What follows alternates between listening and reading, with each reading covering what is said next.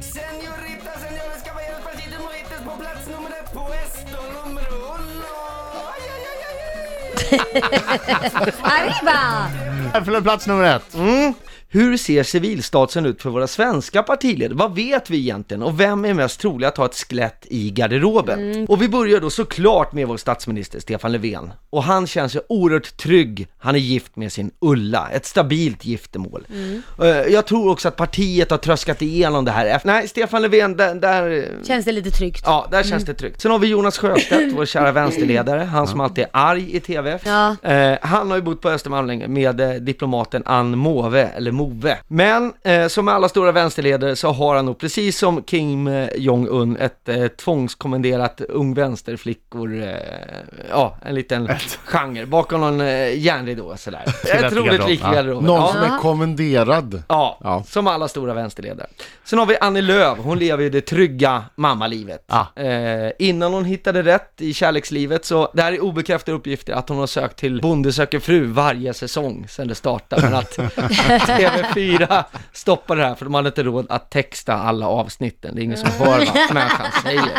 Eh, jag går inte in på Miljöpartiets språkrör eller Ebba Busch Thor, för jag tror inte de kommer vara med i riksdagen efter nästa val, så de har jag hoppat över. Faktiskt. Går direkt till eh, Major Björklund, Liberalernas partiledare. Och jag tror, det här är ju en teori, men jag tror att han eh, gillar att släppa på alla krav och måsten. Han har varit major, men nu vill han inte bli åtlydd längre. Han vill lyda och bli dominerad. Här sitter Liberalerna på en tickande testosteronbomb. Men när ni ser Uppdrag granskning öppna en hemlig dörr i Liberalernas partihögkvarter som leder in en riktig sån här sex dungeon, då ska ni inte bli förvånade. Ni ska bara komma ihåg var ni hörde det först. På Måns Möllers Worldwide Top 3. Björklund är alltså den partiledare som får Hans Scheike att tappa skägget.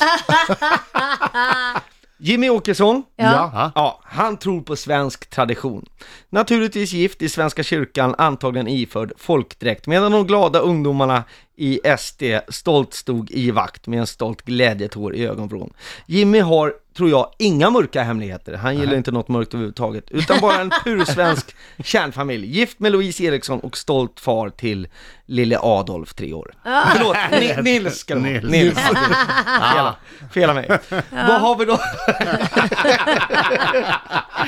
Oj, oj, oj. Jag ser mejlen regna in i realtid. Ja. Då har vi då kvar oppositionsledaren Anna Kinberg Batra. Det här är en kvinna du känner lite eller? Jag var till och med på bröllopet i Oj, Sörmland oj, för några år sedan. Mm, gift med min kollega ju, David Batra. Men bakom den här fasaden och den mörkblå, hårda moderatloggan så tisslas det och tasslas det. Gifte hon sig med den där konstiga indien som pratar skånska för att han skulle få ett uppehållstillstånd. I äktenskapet en väl genomtänkt strategi för att kunna vinna de sista rösterna på Laila Bagges Lidingö. Eh, det, det var några indier där som inte röstade på Moderaterna. Eh, men Anna är ju inte nöjd. Som den sanna moderat hon är vill hon ha mer. Och även om Indien är bevisat bra på att jobba så skulle jag inte bli förvånad om det visar sig att hon har en 17-årig muff toyboy i reserv i Näsby park. Glöm inte var ni hörde det först. Muff